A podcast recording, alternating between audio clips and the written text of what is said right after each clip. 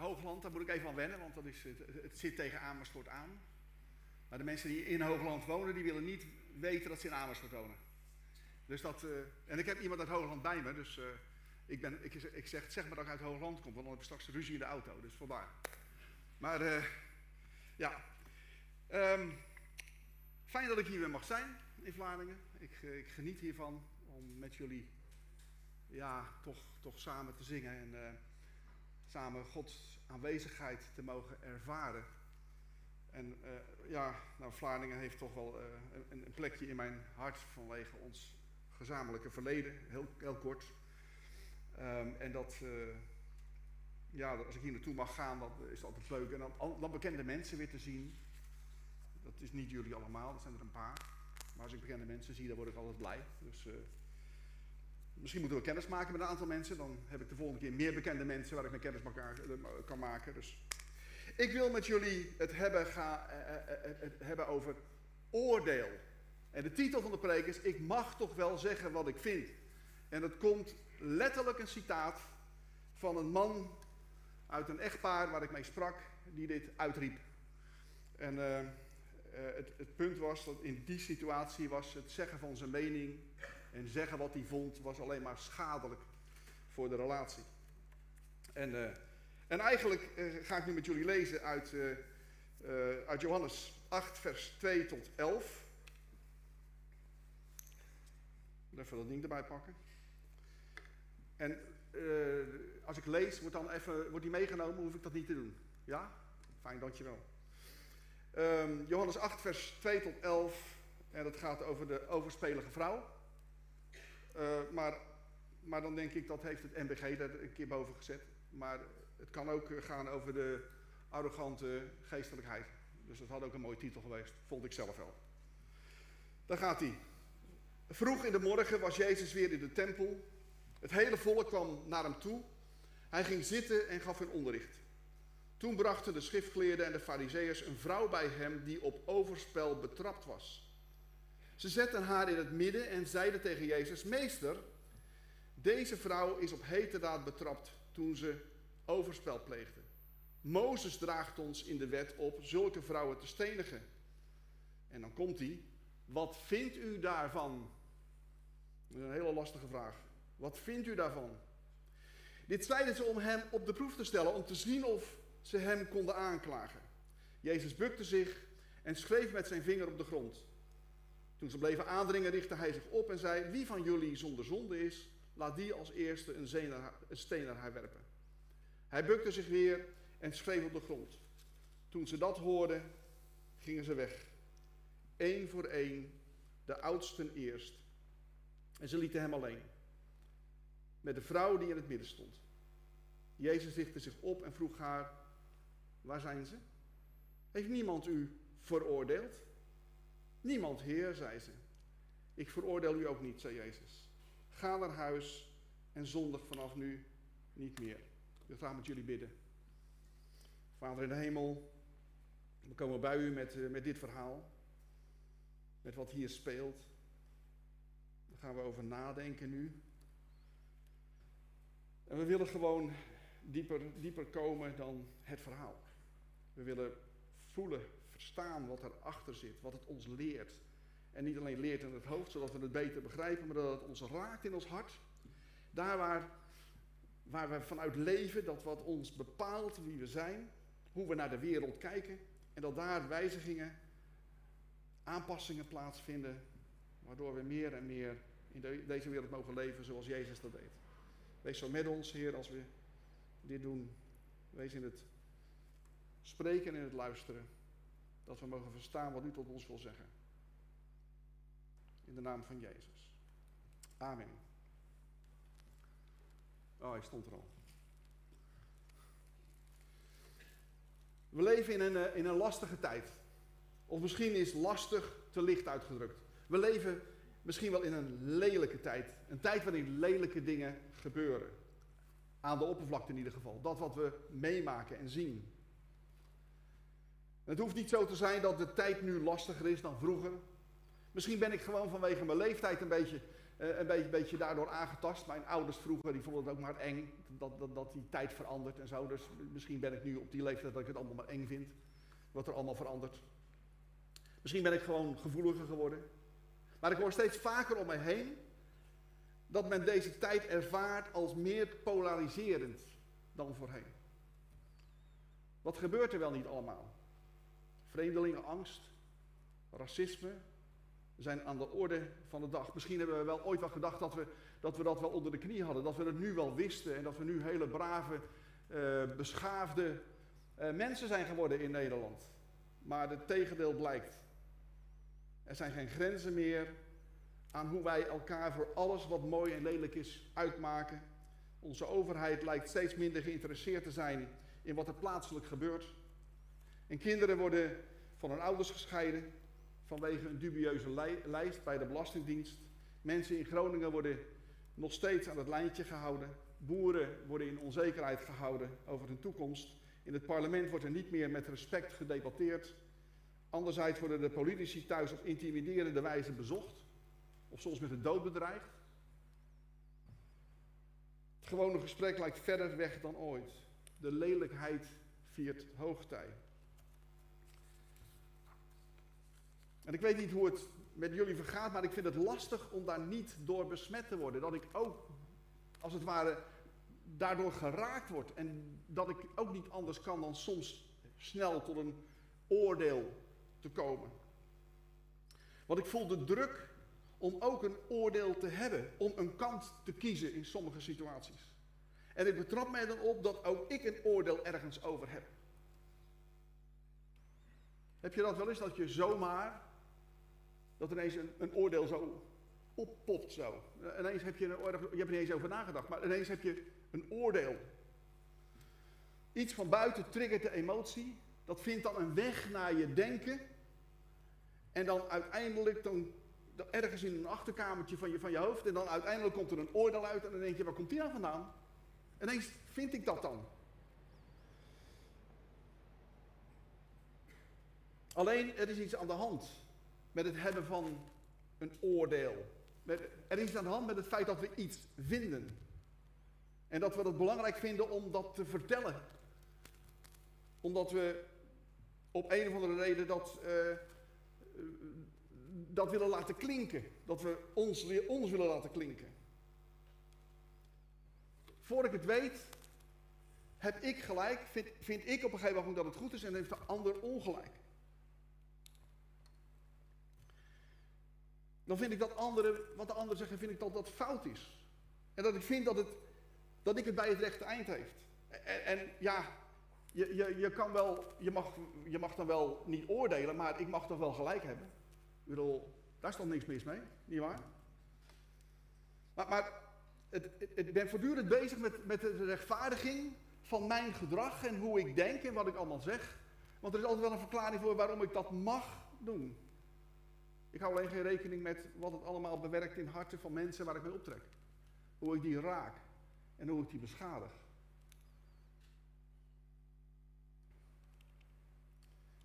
Alleen is het zo dat als ik dan inderdaad stil word, als ik me naar binnen toe keer, dat ik dan daar ontdek dat er ook andere zaken in mijn hart leven.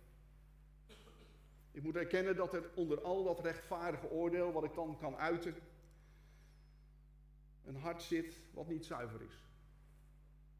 Ik word kennelijk meer geleid door de boze emotie die lijkt op die van Johannes en Jacobus toen ze Jezus om toestemming vroegen om vuur uit de hemel te laten neerdalen op een dorp, een Samaritaans dorp. Onder de oproep van Jezus om je te onthouden van enig oordeel en ja, zelfs je vijanden lief te hebben. En we weten toch ergens wel dat je kan alleen maar je vijanden lief hebben als je ze niet veroordeelt. Zo gauw je oordeelt kan je niet meer lief hebben. Dat heb ik niet van mezelf, dat heb ik van moeder Teresa. Dat is werkelijk iets wat je bij jezelf ontdekt. En dat niet oordelen, dat is best wel een dingetje. Het wordt geregeld genoemd in de oude verhalen. Vooroordelen worden geregeld in de verschillende geschriften gewaarschuwd. Oordeel niet, opdat, u niet, opdat er niet over jullie geoordeeld wordt. Laten we elkaar daarom niet langer veroordelen, schrijft Paulus in de brief aan de Romeinen. En u, wie je ook bent, met je oordeel al klaar, je bent evenmin te verontschuldigen. Het oordeel dat je over anderen velt, vel je over jezelf, want de dingen die je veroordeelt, doe je zelf ook. Ook van Paulus. Dus het is niet aan ons om te oordelen. En daar wordt volgens mij mee bedoeld dat het niet aan ons is om een kwalijke uitspraak te doen over anderen. Zodra we iets uitroepen, zodra we weer een, een, een, een woord zeggen wat, wat, wat denigrerend is voor een andere persoon, ook als die ander het niet hoort, dat maakt niet uit, dan ben je daardoor besmet geraakt. Dan is, dan is dat wat je doet. Dan oordeel je. Voor ons die Jezus volgen, willen volgen, is Hij ons voorbeeld. Ik ga, ik ga te hard, wacht even. En nou moet hij hier naar boven? Ja. Ik ga het leren hoor. Dus. Uh... In ons leven is Hij ons voorbeeld. En Hij zegt over zichzelf: Ik ben immers niet gekomen om over de wereld te oordelen, maar om de wereld te redden. En op een andere plek lezen we Iemand uit de menigte zei tegen hem, meester, zeg tegen mijn broer dat hij de erfenis met mij moet delen. Maar Jezus antwoordde, wie heeft mij als rechter en bemiddelaar over jullie aangesteld? Hoe kom je erbij dat ik een keuze zou maken voor of tegen? Wie heeft dat gezegd? Dat ik zo'n persoon ben, dat ik die plek opneem. Jezus komt niet tot een oordeel, hij komt eerder met een vraag, met een wedervraag. Dat is wat we vaak, wat we vaak zien doen. En wanneer hem om een oordeel wordt gevraagd, dan kan, die, kan het ook maar zo zijn dat hij zwijgt. Zelfs op de avond van zijn arrestatie hield hij zijn mond dicht. Dus als we weten wat Jezus heeft gezegd over oordelen en we zien hoe hij daarmee omgaat, wat doen wij dan? Waar staan wij dan? Hoe, hoe stellen wij ons op? Hoe, hoe spiegelen wij onszelf aan Jezus?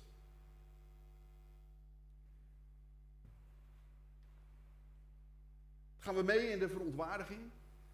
Als mensen aan ons vragen, nou wat, wat vind jij daar nou van? Wat vind jij daar nou van? Dat we dan een mening moeten geven? Soms voelen we ons gedwongen om een mening te geven. We, vinden het lastig om te zeggen, eh, oh sorry, daar heb ik geen mening over. Wat vind jij daar nou? Zijn we voor of tegen? Gaan we een kant kiezen? Nemen we ook deel aan de lelijkheid van de wereld? Want dat is dan wat er gebeurt. Of zijn we anders? Want als we ons ernaar uitstrekken om Christus te volgen, of meer nog om als Christus in de wereld te zijn, dan kunnen we geen kant kiezen. Je kan geen kant kiezen. Want als wij een kant kiezen, dan zeggen we daarmee dat onze Jezus aan onze kant staat. Ik kies ergens voor. En daar sta ik dan. Ik als christen. Met mijn Jezus. En die ander, ja jammer, die staat aan de andere kant. Die staat aan de verkeerde kant dan. Dus dat kan niet. We kunnen geen kant kiezen. Terwijl Jezus, terwijl het Jezus was die aan het kruis bad over degene die hem kruisigde, Vader, vergeef het hun, want ze weten niet wat ze doen. Zelfs toen, zelfs toen had hij geen oordeel, maar had hij een, een helend gebed. En waar we hier over spreken is liefde. Voor mensen die dat, dat woord lang zien komen en alle, alle romantische films hebben gezien, die, uh, uh, die hebben een idee wat liefde is. Maar dat is niet de liefde waar ik het over heb. Hier is de liefde die diep door mijn wezen heen gaat. En waarvan God verwacht en hoopt dat ik uiteindelijk zoveel lief heb dat ik mijn leven over wil hebben voor mijn vrienden. Liefde voor allen. Liefde zonder voorkeur voor een kant. Leven vanuit liefde overstijgt de schijnbare dwang om een kant te moeten kiezen. Wanneer wij menen een kant te kunnen kiezen, citaat van Brian Zandt. Wanneer wij menen een kant te kunnen kiezen en ons vervolgens uitspreken tegen de zondaren van de andere kant, dan hebben wij ons verzameld tegenover Christus. Heeft u dat wel eens bedacht? Als je ergens een sterke mening over hebt waarmee je de ander van je afduwt, wat gebeurt er dan in de geestelijke wereld? Wat gebeurt er dan met jouw christen zijn? Waarom, waarom ben je niet degene die juist omarmt en de ander bij je betrekt? Waarom hebben, we het door dat als we een sterke mening hebben, dat we de ander wegduwen van onszelf? Wanneer we menen een andere kant te kunnen kiezen en ons vervolgens uitspreken tegen de zondaren, wie het dan ook zijn, in ieder geval, ze zijn daar en niet hier. Dan hebben we ons verzameld tegenover Christus. Daarom is het zo belangrijk dat we ons in onszelf keren. Dat we stil worden en gaan onderzoeken wat daar, wat daar leeft. Dat we gaan onderzoeken hoe zuiver of hoe onzuiver ons hart is. En wat dan ook belangrijk is, dat we daar eerlijk over zijn. We kunnen op een gegeven ogenblik, uh, niet dat we een schone schijn ophouden of zo. We, zijn wie we zijn. Dat hebben we allemaal hier. Behalve degene die volmaakt is. Als die dat is, dan mag die nu opstaan. Maar voor de rest zijn we allemaal mensen met, die, die gevormd zijn, die onvolmaakt zijn en die bij tijd en wijle mensen kwetsen om ons heen. Dat, dat gebeurt gewoon. En daar mag je gewoon eerlijk over zijn. Niet om dat als excuus te gebruiken, maar om te erkennen dat je bent wie je bent. Daarin. We gaan naar het verhaal wat we gelezen hebben. Er komt bij Jezus een groep kerkleiders en een supporters met een vrouw die op overspel is betrapt. Het was een bloeddorstige groep mannen. Want ze waren van plan, ze hadden het voornemen dat die vrouw vermoord zou worden, gestenigd zou worden. Want dat was de doodstraf in die tijd. En ze waren het samen eens geworden over de manier waarop ze Jezus in de val konden laten lopen. Dat de vrouw, dat de vrouw dood moest, staat al vast. De vraag aan Jezus was niet zozeer van, nou, als hij het anders vindt, dan doen we het maar niet. Nee, dat het moest gebeuren stond al vast. Maar wellicht kon dit een win-win situatie worden. En ze stellen aan Jezus de vraag. Het is spannend, wat zou hij doen? Mozes zegt dat de vrouw gestenigd moet worden. Wat vindt u? Wat, wat, wat, gaat hij doen? Kiest hij de kant van de kerkleiders en van de wet? Dan is hij zijn draagvlak kwijt in het volk. Kiest hij de kant van de vrouw, dan gaat hij in tegen de wet. En dan hebben ze ook reden hem het zwijgen op te leggen. Het wonderbaarlijke is, Jezus doet geen van tweeën. Hij kiest niet de kant van de vrouw en hij kiest ook niet de kant van de kerkleiders. Maar hij zegt, laat de zondelozen onder jullie maar eerst gaan. Doe het maar, gooi die steen maar, ga je gang. En toen ze dat hoorden, liepen ze één, de een naar de ander weg, te beginnen met de leiders van de groep.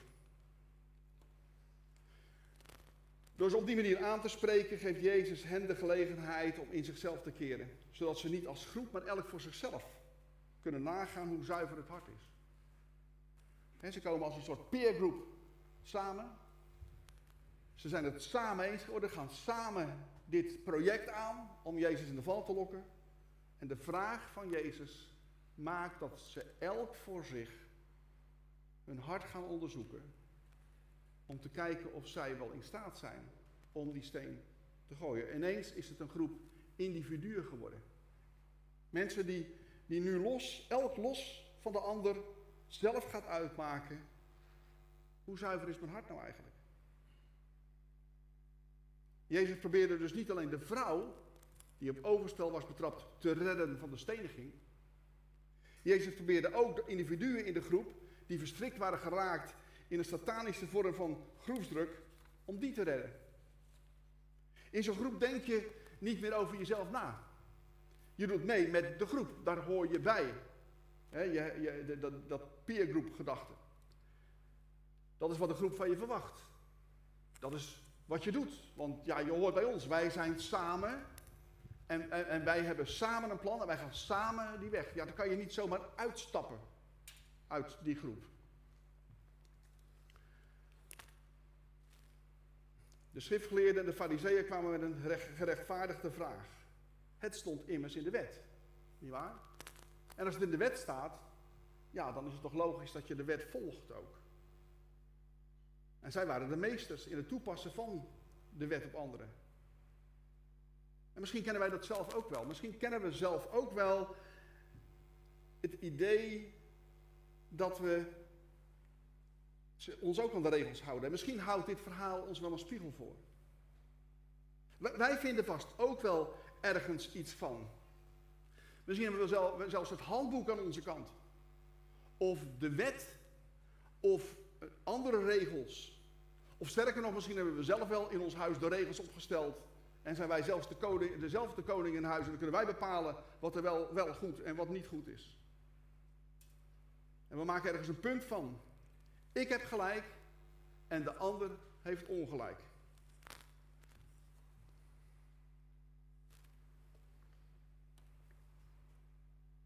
Vanuit ons gezichtspunt wordt die ander dan een zondaar, een overtreder. Hij luistert nooit. Zij liegt altijd. Ze hebben altijd wat te zeuren. We vinden altijd wel wat argumenten om onze positie te versterken. We hebben ons boos gemaakt en we zullen nu eens de puntjes op de i gaan zetten, maar het ligt nooit aan ons. Jezus is verlossend naar alle kanten. Jezus had een menigte kunnen verzamelen om de schriftgeleerden en de fariseeën en hun medestanders ook te stenigen. Had hij kunnen doen. Maar dat zou dan van dezelfde duivelse lelijkheid zijn geweest waarmee hij zijn tegenstanders, waarmee zijn tegenstanders erop uit waren getrokken om hem te pakken.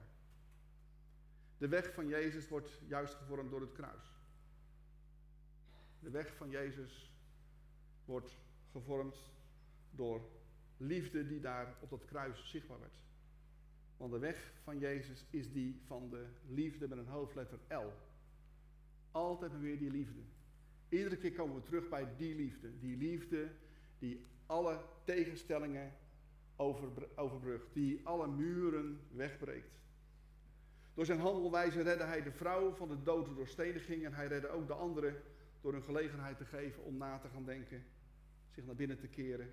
En te onderzoeken hoe zuiver hun eigen hart is. En waar staan wij dan? Worden we ook gegrepen door groepen met één issue? Groepen die Zwarte Piet willen behouden of hem willen verwijderen? Groepen die de islamieten buiten de grenzen willen houden? Groepen die het opnemen voor de boeren of groepen die het juist gemunt hebben op de boeren? Groepen die het opnemen voor toeslagenouders? Voor de Groningse gedupeerden? Welke groep allemaal, waar sluiten we ons bij aan? Gaan we deel uitmaken van een van die groepen? Kiezen wij een kant? En staan we dan tegenover de anderen die het fout hebben? Waarbij er een scheiding plaatsvindt? Of kiezen we ervoor om mee te doen met Jezus? Ik wil geen deel uitmaken van een groep tegenover een andere groep. Dat wil ik niet. Heb ik vroeger wellicht wel gedaan. Ik wil niet oordelen. Ik wil niemand oordelen. En dat is een lastige weg, want er is altijd wel iemand die jou, net zoals de schriftgeleerden en de fariseeën dat deden, een kant willen laten kiezen. Wat vind jij nou eigenlijk? Mag ik dan niks meer zeggen? Ja, onrecht is onrecht.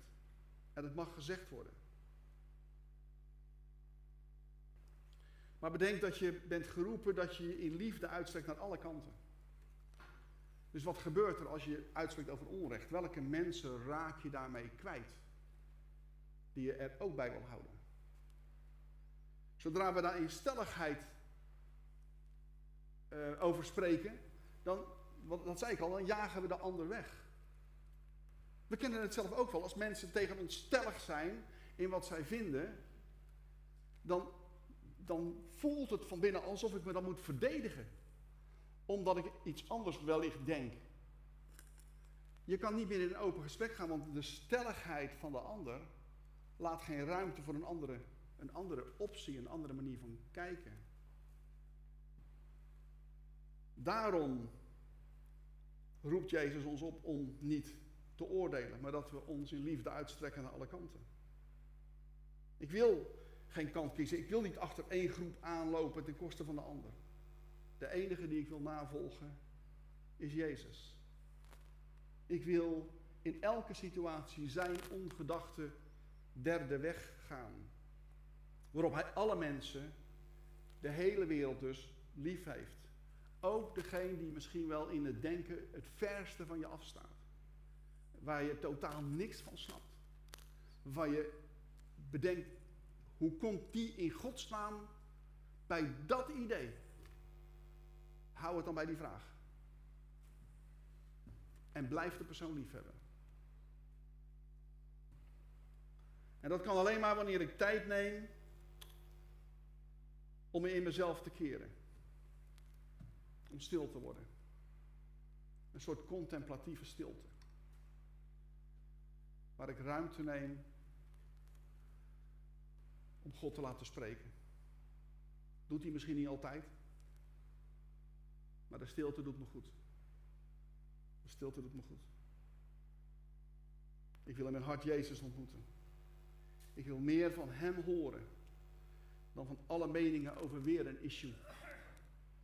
Ik wil me uitstrekken naar een meer geheiligd leven. Ik denk, ik zal het woord even noemen. Dat geheiligde leven dat ertoe leidt dat ik steeds meer de derde weg en de weg van Christus kan gaan en leren. Tot slot een citaat van een Franse dichter. Er is uiteindelijk maar één tragedie in het leven. En dat is dat je geen heilige bent geweest. Amen.